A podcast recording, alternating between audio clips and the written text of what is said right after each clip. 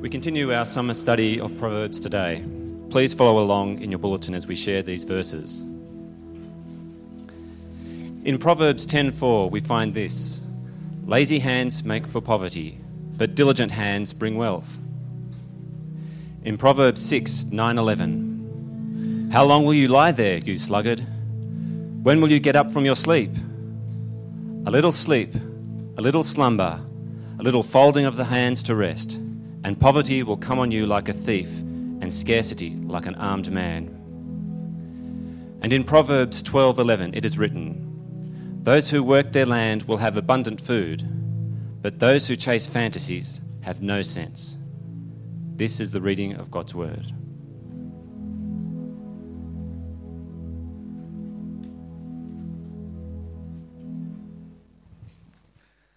Good morning, Watermark. You all hear me? Okay. Uh, as you may have noticed, we have a couple of friends with us this morning. Um, so if you have not met anyone from the English Language Institute, then make sure uh, you'll meet someone afterwards for coffee or just hear their stories. Uh, we're hosting this program the second time uh, with Watermark, and uh, the students will be teaching in local middle schools. And uh, it's just really exciting to, to have you guys here and just see the energy of yeah, there's people coming all across the world and uh, yeah, they're serving here in Hong Kong. So a big thank you for you guys raising support and following God's calling, and just hope that you guys will also yeah to see what God is doing and the glimpse of uh, of Asia, and hopefully many will return to serve uh, full time and long term. So yeah, you can, can give him a hand and just thank him for coming and serving with us. Uh, here at Watermark, we just uh, started a new sermon series. Uh, we are on a journey on, uh, on the book of Proverbs and exploring a little bit more on that book. In our message last week, I mentioned that, that um, most of our teaching um, we, we want actually to happen in community groups. So I want to emphasize that again that uh, don't just uh, come on Sundays, but really try to get involved in community and join a community group to really go deeper in, in what we are doing here. But I also learned something last week that most of the community groups are on summer break. So uh, there are two things that I want to want to highlight again. So first of all, even the, the community groups are on a summer break. We still encourage you guys to get plugged in. Uh, so contact us or talk to us afterwards the, in the foyer if you are not a part of a community group yet. And then maybe you have a chance to meet a community group leader over dinner and just get to know someone before the groups kick off again. Uh, the second thing is there, there's a study guide uh, outside in the foyer, um, a study guide to the, to the sermon series. So if you want, just pick one up, and you may be able to just you know, read through it on your own, or you just think about um, a little bit about it. The, the, the, verses of today on there, but also some questions to uh, to think about. And so maybe you actually want to sit down with your family and discuss some things uh, as, as a family together as well, or just meet a friend over lunch or coffee. Uh, so let me give you a quick recap of last week because a lot of people haven't been here last week. So uh, we're talking about Proverbs. And one of the things we talked about is the wisdom that is found in Proverbs. Uh, but we did qualify that the wisdom found in Proverbs is not a formula, not like a one to one thing to apply to life, but we do need to understand the context, the people that, that we want to apply these Proverbs to, the, the uh, circumstances. And then also we, we looked into the danger of applying proverbs. That when we take a proverb out of context, that it may just throw us off. And uh, instead of actually consulting God through His Scripture, we are starting to just apply human wisdom to life situations uh, however we want. And so the third thing that we establish is in order to avoid that danger, we need to have a kingdom perspective. We need to have a, have a good picture of what the kingdom of God is like and what Christ is like in order to really uh, interpret the scripture correctly. Uh, let me, let me look a, a little bit more into what it means to have a kingdom perspective. Like, what, what do I mean by that term? The Christian message is basically the message of God's reign, of, of God's story unfolding, of God's kingdom. All of history is that story that unfolds. In the beginning, God created a complete kingdom. Everything in that kingdom was good the relationships were right, um, uh, the, the, relationships among people were right, relationships with God were right. But if you look around what is happening in this world right now, it's pretty obvious that that's not the case anymore. a lot of things in this world are broken. And we see relationships broken, but we also see that our culture, our societies are dysfunctional. Uh, we see that our physical bodies and our, our emotions are damaged. So we see that this complete kingdom that was good, something has happened that it's broken. But the brokenness that we're experiencing right now is not the end of the story as well. As we continue uh, to look at the story that, uh, of history that, that God has taken us on, uh, God didn't leave it there, but 2,000 years ago, Jesus Christ stepped into the world. God became man, stepped into human history to redeem a broken world. So as Jesus steps in, uh, he gives us a, a, glimpse, a picture of, of that kingdom that one day will be, be restored, a future perspective that we can hold on to to actually see where God is guiding us. So here we see the starting point of interpreting Proverbs from that kingdom perspective, that, that, that kingdom that is restored, that is not broken anymore. And, and the clearest um, part of that vision is Jesus' death and resurrection. On the cross, we see the forgiveness and the grace of, of, of Christ, of God, about our shortcomings. And in his resurrection, we see hope. We see, see hope about the kingdom that one day will be restored.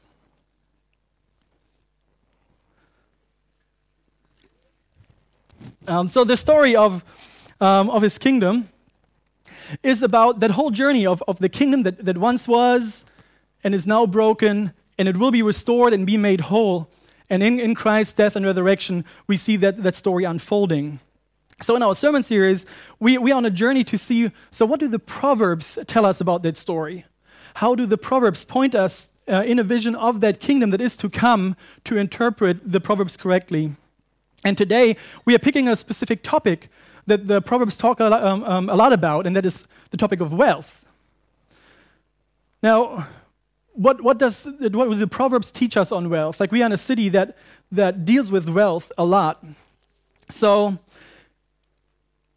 I'm thinking about coming to Hong Kong for the first time and stepping off the plane. And many of you have done that about a week and a half ago, or probably just like Saturday or Sunday when you arrived. And you get off the plane, and especially when it's night, it's pretty stunning to get off the plane and you see the skyline for the first time uh, or you see the energy of the city. You guys have been out in Lantau if you're here with the ELIC, but um, when you step into the city, there's this energy about Hong Kong that just really uh, captures you, and, and you see the diversity of, of Hong Kong. Uh, two weeks ago, uh, my wife and I we came back from a vacation in, uh, in Germany, and as, when we stepped back from of the plane and we drove down a taxi, we saw the skyline. Uh, that excitement came back the excitement that I had seven years ago when I first stepped off the plane, when I, when I first moved to Hong Kong. Not that Europe isn't, isn't great, um, but there's something about Hong Kong that captivates me. The city is buzzing around the clock. Uh, the, the, a few days ago, I actually went down to the waterfront. And, and I was just uh, sitting there and I was uh, thinking and praying about uh, just the sermon and, and just what, what's happening in life and I was seeing the, the offices lit, and it was 11 p.m. at night, like all across, there were offices, and, and people were working there. And, and I was starting to wonder about the lives of the people that are in these offices at that moment. A lot of people here are working really long hours, uh, especially uh, after coming back from Germany. That, that really struck me. I mean, Germans are known for being hard workers, but to be honest, uh, we like to relax at least as much. Uh, we actually have a term in German which is called Gemütlichkeit. You know, like all German words are very, very long. Gemütlichkeit basically means to do nothing. Uh, uh, it actually, uh, it's kind of like being in a state of relaxation. Um, we sit in the sun when we have a day of Gemütlichkeit, and we maybe do doing a little bit of barbecuing and a little bit of cake eating and a little bit of talking, but mostly we do nothing. Uh, we have uh, two friends of ours here from the church that just moved to Germany two months ago, Angelo and Phoenix. And uh, if you are, have been in Watermark for a while, you probably have seen them around serving a lot. So they moved back, and, and Phoenix is from Hong Kong, but Angelo is from Germany. And we met, met up with them while we were uh, back in Germany. And it was very interesting, like when, when I saw them uh, again, and, and I was thinking, how is Phoenix adjusting to German Gemütlichkeit? Like, tell a Hong Kong person to do nothing for a whole day and just sit in the sun. Like, I think the person goes crazy. So I just wondered how Phoenix was doing with all that. Germany must be a culture shock for a Hong Kong p- person and seeing the pace of life in this city. The proverbs that we read, uh, they praise hard work and they criticize laziness. And as a German, I may have uh, to look at that and then try to justify, oh, you know, it's just, you know, we want to rest so that we can work more efficiently afterwards. But uh, the reality is, uh, I couldn't say that with clear conscience. Um, the Proverbs, so as, as you look at them, you see that they, they talk about how hard work leads to wealth, that wealth is a positive attribute, wealth is good, and poverty will strike the lazy. And that we should not just dream all day, but actually get things done and do work. So just listen to that first proverb in your bulletin lazy hands make for poverty, but diligent hands bring wealth. With that said, let me tell you that I'm concerned when I think about what this proverb does in our context. When we take it as a formula and apply it to Hong Kong life. Um, looking at the current situation in Europe and some European countries, I think maybe we have to quote him to some of our countries over there. But we are in Hong Kong and we want to look at what the proverb means for us here in the context that we live in. When I watch people live their lives, I can see the extremes unfolding. I can, I can see that it may not be laziness that we struggle here with, but the value we put in work and wealth. The values that are meant to be good, but actually they turn somehow into something negative uh, when, when I see people working long hours and how it starts to affect their families, how everything begins to revolve around gathering material possession. Um, over the last six, seven years that I've been working with college students, um, just had a reoccurring conversation. that Many talked about the pressure and, and the competition they are facing and, uh, and, and, how they deal with that pressure.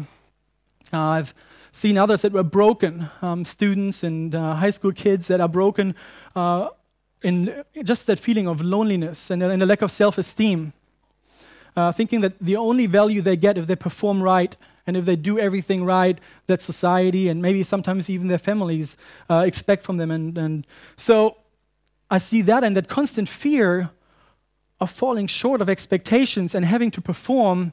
I have had conversations about suicide that it's actually even better to not even be here and be gone than living up to the expectation. That it's less of a shame if they be gone than failing in that. I mean, this is not just an extreme scenario. This is a constant conversation I have on the campus. So when I read the Proverbs and I hear about hard work, I see the positive value in it and how in the scripture we see that value praised. But immediately see, I see that tension, the danger that we apply this proverb as a formula. Seeing the context in Hong Kong, I think we could ju- justify anything. Our society, everyone else, works hard. And even the Bible tells you that you need to work hard and gain wealth. So, what is God saying about how we should apply that proverb? Uh, we want to want to go on the journey today, but before we do that, we just want to want to be able to to rest and breathe and, and gain that kingdom perspective again. We want to take a few minutes to just continue worship and to for you to allow to, to see where are you with that. What are the stories in your life? What are the stories in the lives of your families? Do you live a healthy rhythm?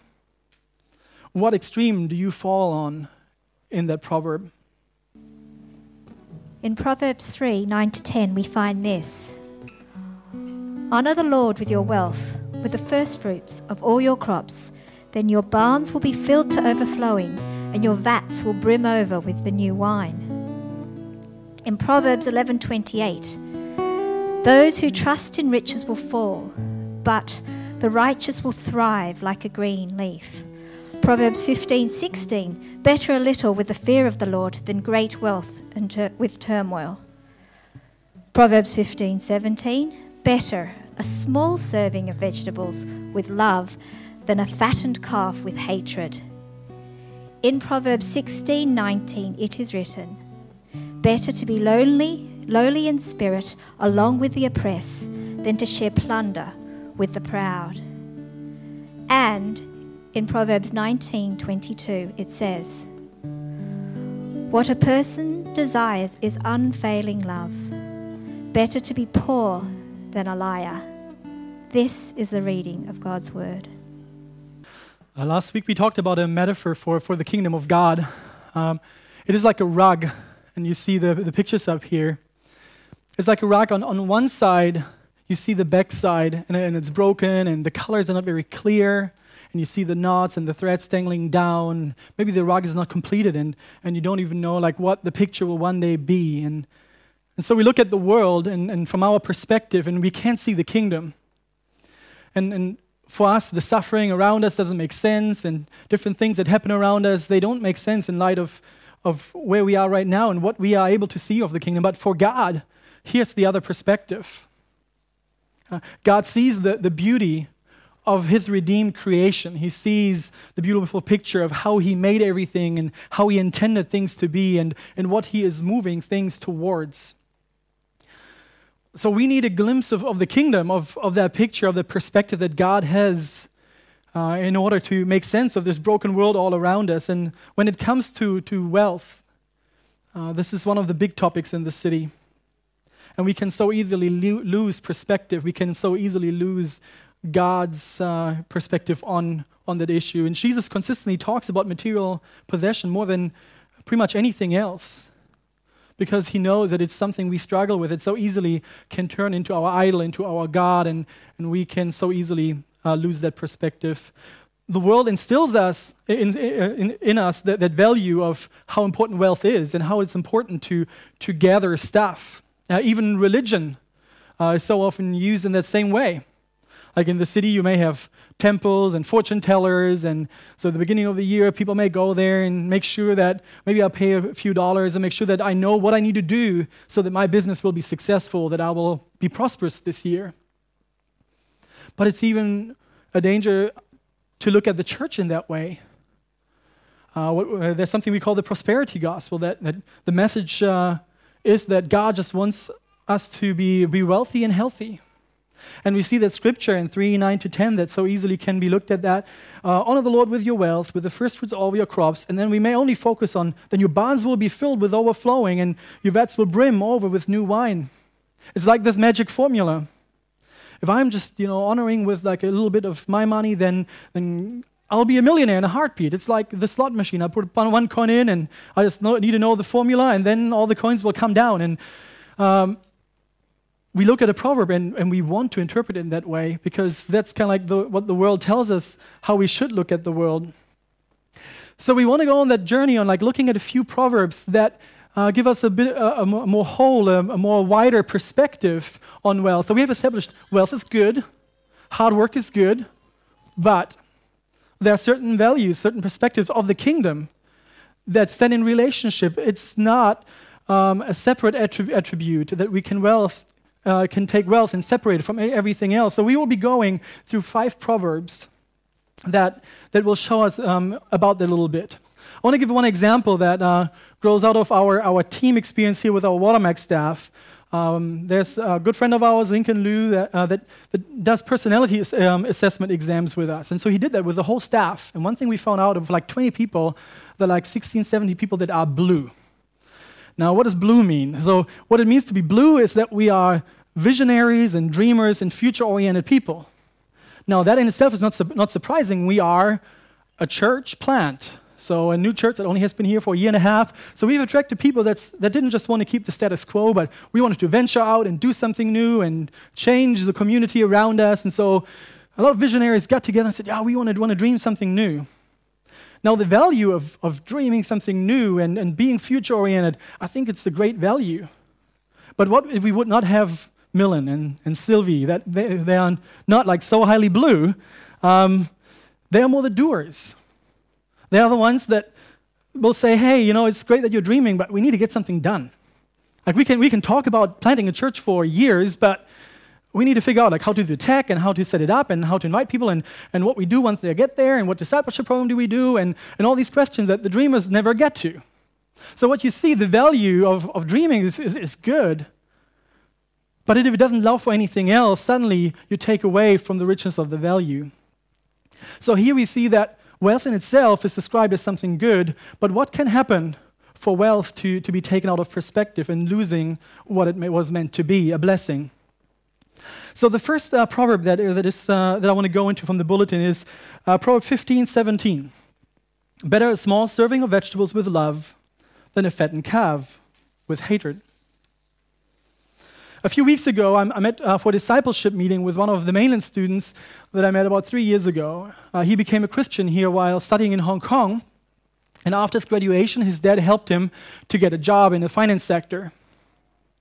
Now that he has been in, in that sector working for a while, he starts to realize, ah, I'm not really the kind of person that should necessarily do this kind of job, and it's not really what I expected to do. And so he shared that with his father, and his father got furious.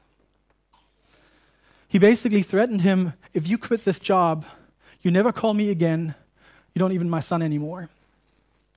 Now, to see the dimensions of what was happening there, uh, the father used his relationships to, to get him into that job, but he also made very clear that I'm investing in you. I've invested in your education, I'm investing into you having this job, and I'm expecting a return of my investment. And if you're trying to step out of this, then I don't want to talk to you anymore. You're losing your value to me what I see there is that the proverb highlights that we have been reading that in kingdom in the God's kingdom the value of relationship matters a lot and it uh, valued more than just having wealth. Rather live a little but in loving relationships. That's pretty much what the, the proverb says. I've seen that many times and how relationships are endangered and break apart because of money issues. Just think about inheritance. How many people here, here today have either in their own family or in their friendship circle seen relationships being uh, or breaking apart, people never talking to you because of an inheritance? It's money people didn't even work for. But the jealousy creeps in that you want to have that, and, and the money will destroy relationships.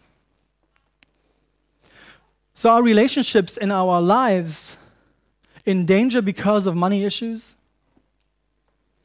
Has there ever been a relationship that has fallen, uh, fallen out of your life because of money involved and, and wealth? So we see the value of relationships standing in that tension uh, with the value of wealth. Now let's look at the, the second proverb uh, that, that challenges that absolute value of wealth. It's 1619. There it says, Better to be lowly in spirit along with the oppressed than to share plunder with the proud. It's not a secret that, that money is a huge status symbol in the city. Uh, author Henri Nouwen writes that uh, the world tells us that our identity is found in what we do and what we have and what people think about us. So your identity is found in the things you do, the things you have, and what people say about you. Now, we can transfer that to Hong Kong, and it's pretty obvious that we find value in where we live and which, which part of town we live and uh, what kind of flat we have, the, the titles on our name card, the clothes we're wearing, or the club we go to. Uh, we may say it doesn't really matter to me, like it doesn't really add so much value, but I think we are walking sometimes on a very fine line that, that pride, the idol of pride, can creep in and take over our lives, and we don't even notice it. As a church, we are located next to the Bel Airs. Um, it's a, place of prestige. Um, just the setup of our congregation, being an international church, it's already obvious that we are a part of the higher classes of society. And pr- many of us pretty, have a pretty impressive name card, probably. So we look at that and we see we, we are challenged with does that wealth that, that, that we may have, does it challenge us in, in our kingdom attitude? And I think that it's such a danger to just be, become prideful in that. Um, I have a couple of questions that we could ask uh, ourselves and think like, does it apply to me? And uh, one would be, think of the story of the rich, uh, rich young ruler. And he is asked to leave everything behind. So if someone would come to you and get rid of all your wealth tomorrow, do you feel that your identity would get lost in that? Or have you had nothing on your name card, and every time you would pass your name card, you would just have your name and like, like, a, like a nun, like in title or something like that? You post it on. Would you be embarrassed? How would you feel about passing that name card around in, in your job situation? Like, would you struggle with kind of like feeling worthless and having nothing to offer? Or just think about who are the people that you spent time with last week, last month? Was there anyone that you spent time with really getting to know a person that had nothing to offer to you? Humility grows out of that awareness that everything comes from God. If we admit all the things we have, we are the stewards. We're not the owners.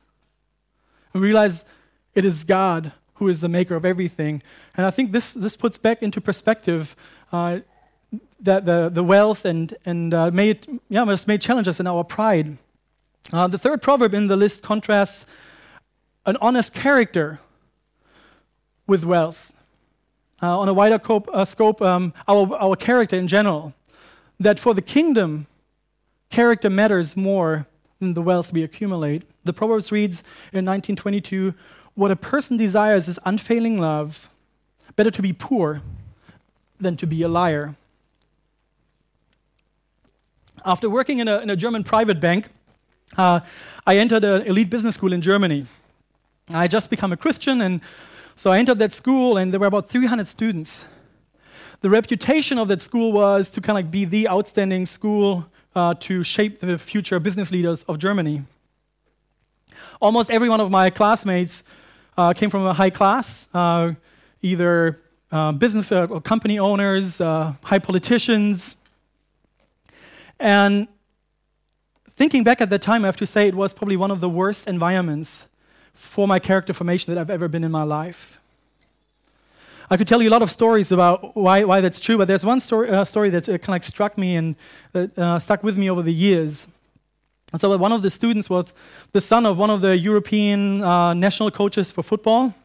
Uh, he spoke barely any English or German. It was pretty obvious that he would probably not pass any exams, and that he was accepted to the school was kind of strange. But when exams periods come, his dad would come flying in, he would meet with the dean of the school, and his son would pass another semester.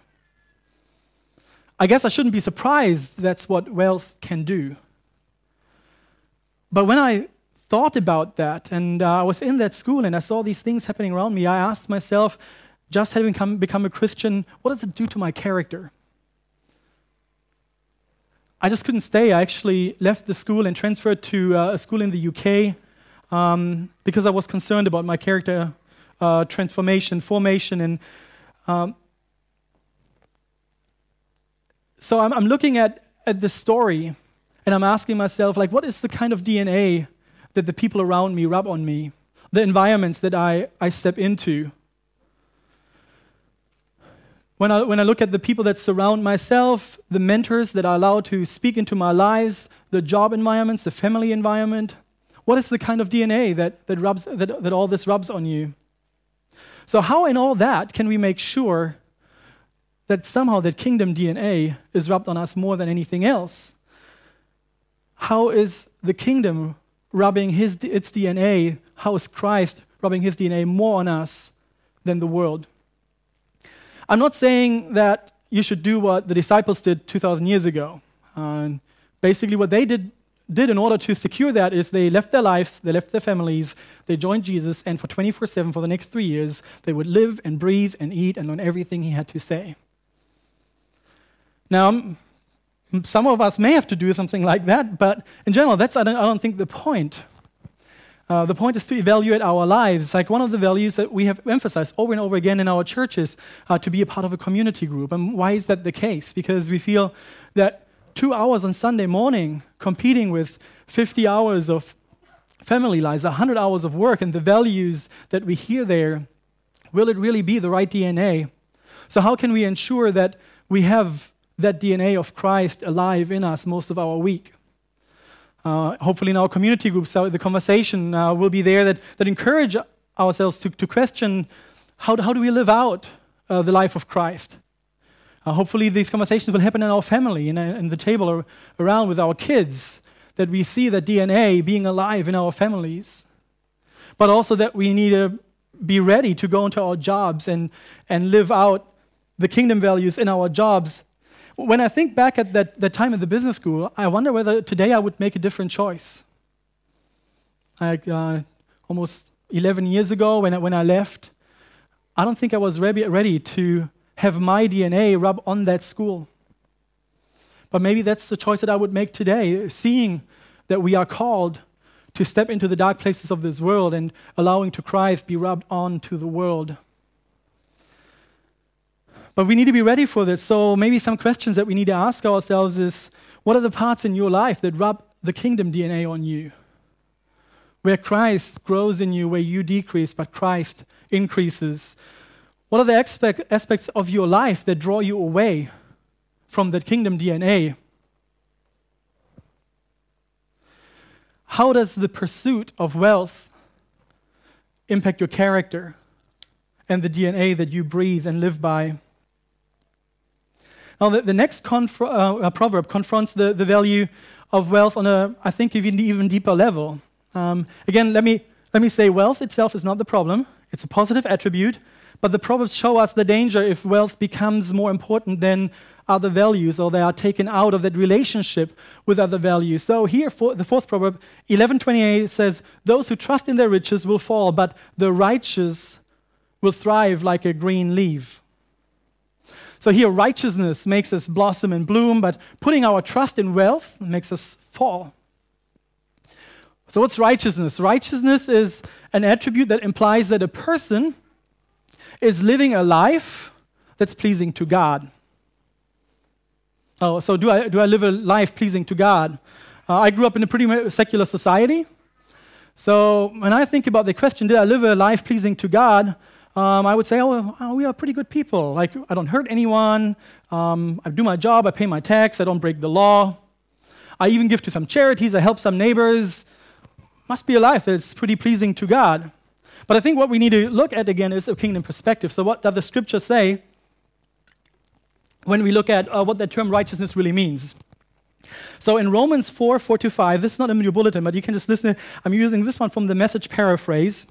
And it's really interesting. So here, righteousness uh, is described as the following If you are a hard worker and you do a good job, then you deserve your pay. We don't call your uh, wages a gift.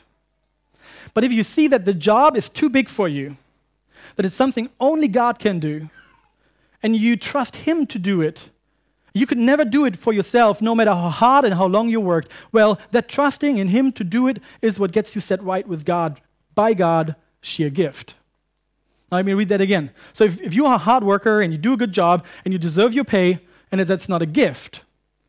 But if you see that this job that you're doing is too big for you to do, that it's only something that God can do, and you, you have to trust Him to do it, you could never do it yourself, no matter how hard or long you worked. Well, that trusting in Him to do it is what gets you set right with God, by God, sheer gift. So the job for us to become righteous is too big for us to do. Like, no matter how hard we work, no matter what, whatever we do, we cannot get by our strength right with God. God is perfect and holy. Who could ever say that I have lived my, my day holy and perfect? So we fall short of what God created us to be. Uh, so the, this job of leading a God-honoring life is too big for, big for us. We wrestle with pride, we wrestle with arrogance, we wrestle with our self-centeredness. But God's grace has made a way for us, for our lives, to be counted righteous by faith. By faith in the work of the cross and what Christ has done, in Him coming to save us from a broken world, from our own brokenness, He sets us right in Jesus Christ, not by our works, but as a gift. Now we look at that and we realize wealth loses its positive attribute when it draws us away from the saving love of God. When wealth gives us the, the feeling of, I can save myself. I can use, oh, I, I can give so much to charity that I can be counted good. If by our wealth we, can, we get that feeling that we can achieve righteousness, we lose sight of His truth. So the question would be have you acknowledged that need that Christ and his work on the cross will set you right, and you can't do it by your wealth? In our final proverb, we see one more element of, of how a positive attribute, the positive attribute of wealth, can quickly fade. Uh, in Proverbs 15, 16, it says, Better a little with the fear of the Lord than great wealth with, with turmoil. Uh, sometimes when I, when I ask, uh, uh, or when people ask me about, about faith and uh, about becoming Christians, they say, you know, Christianity is something for pretty weak people. Like, they go through like struggles and problems, and uh, maybe they get ill or relationships fall apart. Uh, they lose their jobs, and then they need something to hold on to. So then they hold on to God.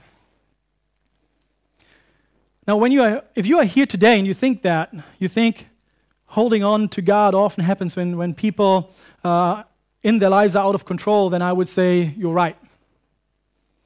It's the point when we realize that we are actually not in control of our lives that we sometimes only then get the realization that we are in need of God. Wealth can give you the illusion that you can control your life. If you are wealthy and you can, you don't have to worry about paying your bills next week and uh, where to live in Hong Kong. Rent is so ridiculous, but if you don't have to worry about that so much, you say, okay, you know, even if I, you know, lose my home, like I'll rent something else because I have enough money. Um, I can buy myself a sense of security. I can eat whatever I want, can go out, I don't need to worry about that. Wealth allows me to travel wherever I want. I mean, feel like even I'm in control of you know, this world and I can go wherever, wherever I want. And if I get sick, I can pay for the best medical treatment. And suddenly we realize that all this wealth can give us the illusion that we are in control of life. But what if all that falls apart? What if suddenly a cancer diagnosis comes and it says there's no cure? What if in all your wealth and in your hard work, you see that there are no friends left or your marriage falls apart, and by your strength and by your money you can save it? What if the world economy falls apart? and it's out of your control. Like Katie and I have this funny conversation uh, about the piece of land that my family owns back in Germany. After the Second World War, they they had to move and uh, flee from where they lived, and they settled in central Germany, and they started a farm uh, up there and uh, rebuilt their lives. So now that the European Union is falling apart, I joke with her like, "What if the whole world economy like just crashes?" Um, and then I, I tell her, "We'll just move to Germany." and we will be potato farmers, and we will live there happily on our little farm, and we will tell all our neighbors about how great Jesus is, and that one day there's this world coming that everything will be made new. The conversation is 99% joke, but I think there's a little bit of a reality check in it. The reality check of saying that we don't want to take everything for granted. Just because we may be in a place right now where you can do what you want, and you may have wealth, and you have a sense of security, that we don't take for granted that sense of uh, security, it turning into a feeling that I am in control of my life, of my life. Ultimately, what helps us is to have that perspective of that kingdom, that this world is broken and will be broken, but it's being restored, and one day when Christ comes back, we will see it in its full glory. It's that fear of the Lord that this proverb talks about that I think gives us a healthy attitude towards our wealth. It gives us the healthy attitude toward uh, being in control or not. So our wealth can give us that illusion that we have nothing to fear. But if we lose the fear of the Lord and His kingdom to come and His holiness, then we lose everything. Maybe tonight, on your own, in your family, Think about it. Think about what would happen if the whole world economy falls apart. What would you do? What are the fears that grow in you? How would you respond to these fears as an individual, as a family? How would we respond as a community to be a light of the world to the people around us? How would you point in the turmoil of your life? How would you point people to the kingdom and have peace about it? Before we go into the final part of the message and just in the conclusion, we want to take a few moments just to really have some people pray um, over these values that we can really see and reflect, like what God says and puts on our heart uh, about this. All right, uh, let us pray. Um, Father, we uh, just lift to you our relationships, Lord. Um, we know you put so much, va- so much value in our relationships, and uh, they're just so important to us and to you. And I pray that um, we will just live uh, with others in ways that honor you, Father. And uh, pray that our relationships will not be destroyed by money and that uh, you will help us to keep our priorities right, Lord. Father, I pray that you will keep us humble. Um, help us not to find our identity in the things that um, that we build for ourselves on this earth. Uh, that it, we wouldn't find um, our pride in our possessions or the um, the kingdom on earth that we've built for ourselves, but that we will keep your kingdom in mind for us, and that we will live our lives um, with an eternal mindset, Lord. That this life is not all that there is, and pray that we would find our worth in you, Lord, and and in um, the ways that you view us, Lord, and how you love us and and take care of us, and that that would um, that would keep us obedient to you, Lord. Abba, Father, when your beloved Son came down and dwelt in our midst, he chose a life of humility. His wealth was not in material possessions, but rather in his complete obedience to you and his love and compassion for our people. Help us to emulate Christ and develop a character like his. In a place like Hong Kong, free us from the desire for wealth, fame, and power, especially when it's derived from greed, deception, or taking advantage of others. Let not the pursuit of wealth damage our character, nor take us away from our focus on you and your saving grace. Father, we, uh, we lift our desire to be righteous to you, Lord. Um, we know that uh, we can do nothing with our own two hands to uh, achieve our salvation. So we just rely on our faith in you and pray that you will increase that faith daily. Um, just draw us close to you and let our joy be in you and you alone and uh, not in what we do with our own hands, Lord. Father, I pray you would help us to continue to see just how holy you are, Lord, and um, and in light of your holiness, that we could see ourselves and um, just our sinful nature, Lord. And I pray that that would lead us to be um, to live lives of thankfulness for your grace, uh, that we don't deserve.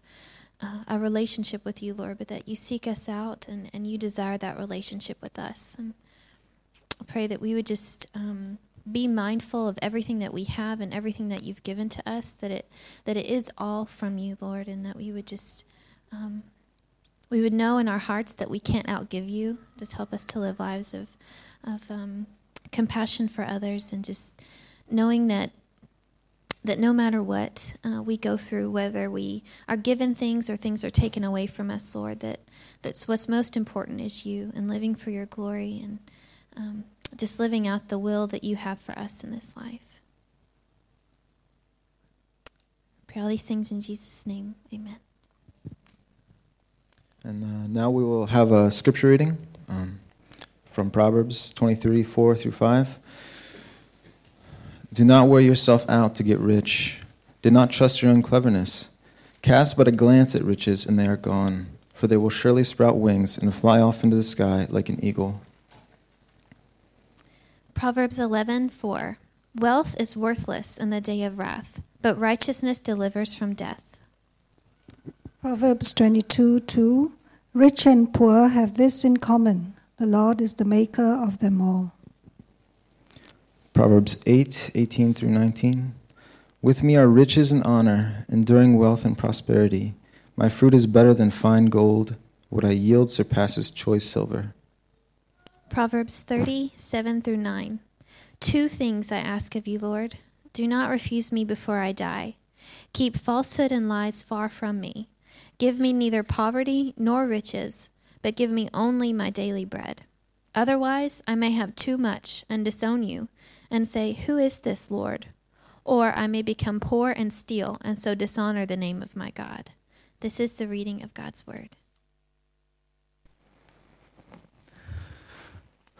So, as we conclude our, our teaching on wealth in the Proverbs, uh, let's just take uh, just a few minutes to, to paint that picture of that kingdom that is to come. Uh, to know that if we need the right perspective, we need to have that, that glimpse uh, of the kingdom. In Matthew 6, Jesus calls us to seek first his kingdom. Uh, in Acts 1, um, after the resurrection, uh, Jesus appears to his disciples and he spends 40 days with them, and it says that he took the 40 days to instruct them about the kingdom of God. And then he leaves his Holy Spirit uh, to guide us to ultimately see what the kingdom of God is like and to see him drawing us towards that kingdom. A vision for, for, for that kingdom is like that compass that it, it can draw us away from just relying on human wisdom and it actually gives us uh, a glimpse, a, a, a part of the revelation of, of Christ. It's like that image of the rug that, that we uh, looked at. Um, God sees the, the beautiful side of that kingdom uh, he sees what, what the vision is like for where our lives um, uh, is already moving. But we are stuck in the other side, and it's kind of like he's like shaking us and trying to wake us up from a life that can't see the beauty that's still to come. When I think about like what, what God's thoughts are as He shakes us out of, of our lives, it's like how can you let money destroy a relationship? How can you compromise your integrity just to accumulate more stuff? How can you let your character be destroyed? How can you be caught up in, in that lie that your wealth can give you control of anything that matters in my kingdom? Uh, Proverbs 23, 4 to 5 says, Do not wear yourself out to get rich. Do not trust your own cleverness. Cast but a glance at riches, and they are gone, but uh, for they will um, surely sprout wings and fly off uh, to the sky like an eagle. So we established that wealth is good, hard work is good, but in light of God's eternal kingdom, it loses its value. Uh, we may live for 80 or maybe if you're lucky or unlucky 100 years. Uh, in light of eternity, it's like glancing on it and it's gone. God's kingdom will last for eternity, and um, if we truly understood that, I think it would change our outlook on life, it would change what we do. Will we wear ourselves out to gain riches? Or are we even considering what it means to gain the riches that last for eternity? When my dad died um, two years before his re- retirement, I was 18. I worked through a lot of emotions about anger, uh, just missing out, I regretted that he spent countless hours building houses. I, I, know that he wanted to provide for us, but I felt that stuff is worthless to me now. So ask yourself when you look back at your life, the, the time that you spend, the stuff you accumulate, how foolish will you think your life looks? What do all the things matter for eternity that you accumulate? Proverbs 11:4 says, "Wealth is worthless in the day of wrath, but righteousness delivers from death." All our wealth will not save us when this world comes to an end. Um, in my business studies, I learned that scarcity is the fundamental economic problem, the problem of having humans with unlimited wants, but a world with limited resources. But consider that vision of that kingdom of God where the creator of everything rules. In the Gospel of John, it says that, there was a no, that there's nothing that was made without Jesus. He was breathing everything into existence. When we look at the kingdom that is to come, and we think about being in the presence of the one who created everything, the foundations of our economic thinking, our economic system, they just cease to exist. What needs to drive us is not the stuff we accumulate, but what we do with it to, look, to walk in righteousness and our attitude towards it. What saves us from, from death is our trust in Christ, uh, the one who conquered death and who shows us that there is a kingdom to come in which time and resources are not limited, but they are eternal. Let me just close and, and uh, Maybe you want to use it as a prayer as well with Proverbs 30, 7 to 9. Two things I ask of you, Lord. Do not refuse me before I die. Keep falsehood and lies far from me. Give me neither poverty nor riches, but give me only my daily bread. Otherwise, otherwise I may say, I may have too much and disown you and say, Who is the Lord? Or may become poor and steal and so dishonor the name of my God. God, we pray that um, just today, as, as we look at your word, that you will give us the right perspective, that you will help us see your, your kingdom more clearly. Uh, we thank you that you are God that wants to bless us richly, and that you say that hard work and, and wealth are good in your sight. While we pray that we would not make it our God and turn it into an idol that takes away from who you are, that we would not find a false sense of security and control in the things we own, but that we would use it to bless people around us, that we would see it as a blessing of you, knowing that we are just stewards of what you own. Father, first of all, we pray that we would realize that it's not by our hard work that we will gain the most important thing, and that is the righteousness in your, in your sight. We would see that we need to rely on you and see your sacrifice on the cross and what you have done on the cross to save us from our brokenness. And we would come alive to you and look at your kingdom and let your kingdom inspire us in, in everything we do and say and how we live. And we pray this in Christ's name.